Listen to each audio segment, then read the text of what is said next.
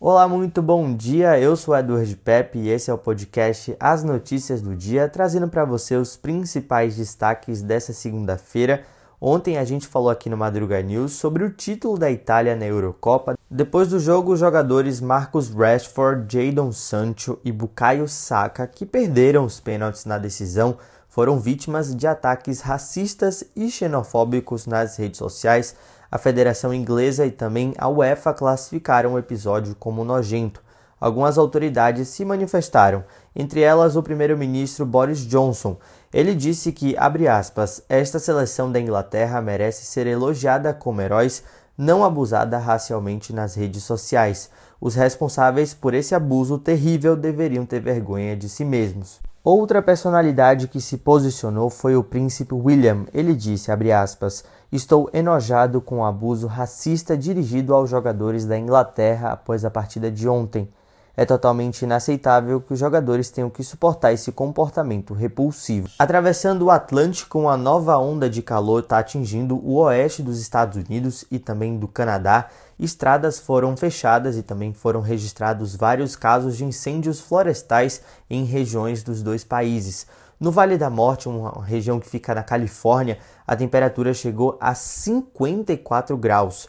Já a cidade de Las Vegas, que fica no meio do deserto de Mojave, no estado de Nevada, os termômetros marcaram 47,2 graus. Segundo as autoridades americanas, mais de 30 milhões de pessoas estão sob alerta de calor. Essa é a segunda onda de altas temperaturas em menos de um mês. Acredita-se que no início de julho, mais de 500 pessoas poderiam ter morrido em decorrência do calor somente no Canadá. A gente volta a falar sobre as manifestações em Cuba, consideradas as maiores em décadas. Os grupos foram às ruas em várias cidades do país pedir liberdade e também abaixo a ditadura.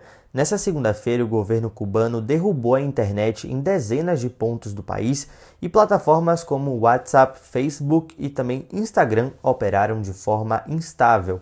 A internet móvel do país começou a funcionar no ano de 2018 e recentemente ajudou os manifestantes a promoverem esses atos contra o governo.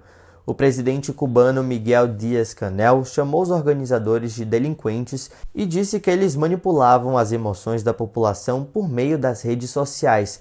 A gente lembra que Cuba vive uma grave crise econômica e sanitária com alta nos números da Covid-19 e também registro de pessoas passando fome, mortes de pessoas sem receber atendimento médico e também por falta de remédios.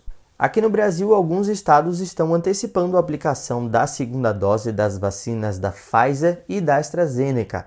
Um dos motivos para isso é a variante Delta, detectada na Índia, que está preocupando bastante as autoridades por ser principalmente muito infecciosa. Por enquanto, o estado de São Paulo anunciou que não pretende, nesse momento, reduzir o intervalo entre as doses. Nessa segunda-feira, o Brasil registrou pouco mais de 17 mil novos casos de coronavírus esse é o menor número desde o dia 2 de janeiro. Nas últimas 24 horas, o país teve 745 mortes pelo novo coronavírus. O total de óbitos no país é de 534.233. E por falar em variante, a Copa América realizada aqui no Brasil foi responsável por trazer uma nova cepa da Covid aqui para o país. Dois casos da variante colombiana foram identificados pelo Instituto Adolfo Lutz em Cuiabá. Os contaminados foram dois integrantes da delegação da Colômbia que jogou no início de junho contra o Equador na capital do Mato Grosso. A dupla sertaneja Matheus e Cauã cancelou a participação no programa TVZ do Multishow nesta segunda-feira. Eles estão no meio de uma polêmica, já que participaram de uma festa clandestina com 500 pessoas que foi fechada pela polícia em São Paulo neste final de semana. Em comunicado, os artistas dizem que foram enganados e que foram contratados para fazer presença VIP em um aniversário que seria uma pequena confraternização para a família e amigos. Eles falaram também que na contratação foi informado que não haveria venda de ingressos e que seriam seguidos todos os decretos que regulam concentração de pessoas, adotando protocolos de segurança. Na política brasileira, a Polícia Federal abriu uma investigação para apurar se o presidente Jair Bolsonaro cometeu crime de prevaricação no caso da vacina indiana Covaxin. Bolsonaro é suspeito de não ter tomado medidas após ser alertado sobre possíveis irregularidades nas negociações.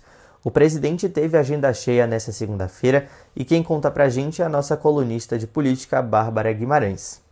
Nem só sobre CPI eu falo aqui no Madruga, viu? Hoje eu tô passando para te contar duas agendas importantes do presidente da República. Uma foi o encontro com o advogado-geral da União, André Mendonça, que é agora oficialmente o indicado do governo para assumir a vaga do ministro Marco Aurélio de Mello, que está se aposentando do Supremo Tribunal Federal. Bolsonaro voltou a dizer que o indicado é o terrivelmente evangélico que ele tinha anunciado no ano passado e que espera que André Mendonça passe na sabatina do Senado e assuma mesmo uma vaga na corte. O outro encontro também tem a ver com o Supremo. Bolsonaro se reuniu com Luiz Fux, o presidente do STF. Luiz Fux foi quem convidou o presidente para essa reunião para justamente conversar sobre as ofensas que o presidente tem feito nos últimos dias contra alguns ministros da corte.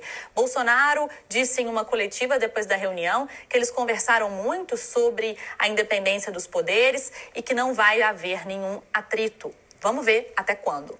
Durante coletiva nesta segunda-feira, o presidente Jair Bolsonaro negou que tenha cometido crime de prevaricação.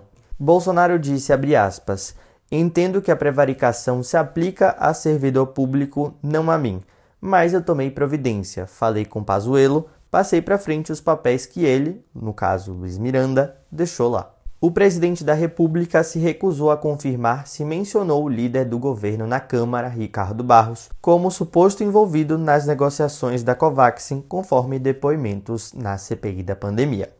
Nesta terça-feira, a CPI da pandemia ouve Emanuela Medrades, que é diretora técnica da Precisa Medicamentos, empresa que teria feito a intermediação nas negociações para a compra da vacina indiana. A gente encerra o Madruga News hoje com a notícia que acabou de chegar: pelo menos 52 pacientes de um hospital em Nassíria, que fica no sul do Iraque, morreram em um incêndio na unidade para tratamento de Covid, segundo as autoridades. Pelo menos 22 pessoas ficaram feridas. Essa é a segunda vez que um incidente do tipo atinge um hospital do Iraque que cuida de pacientes com coronavírus. Esse foi o podcast As Notícias do Dia. Muito obrigado pela sua companhia e até amanhã a gente volta com mais notícias para você.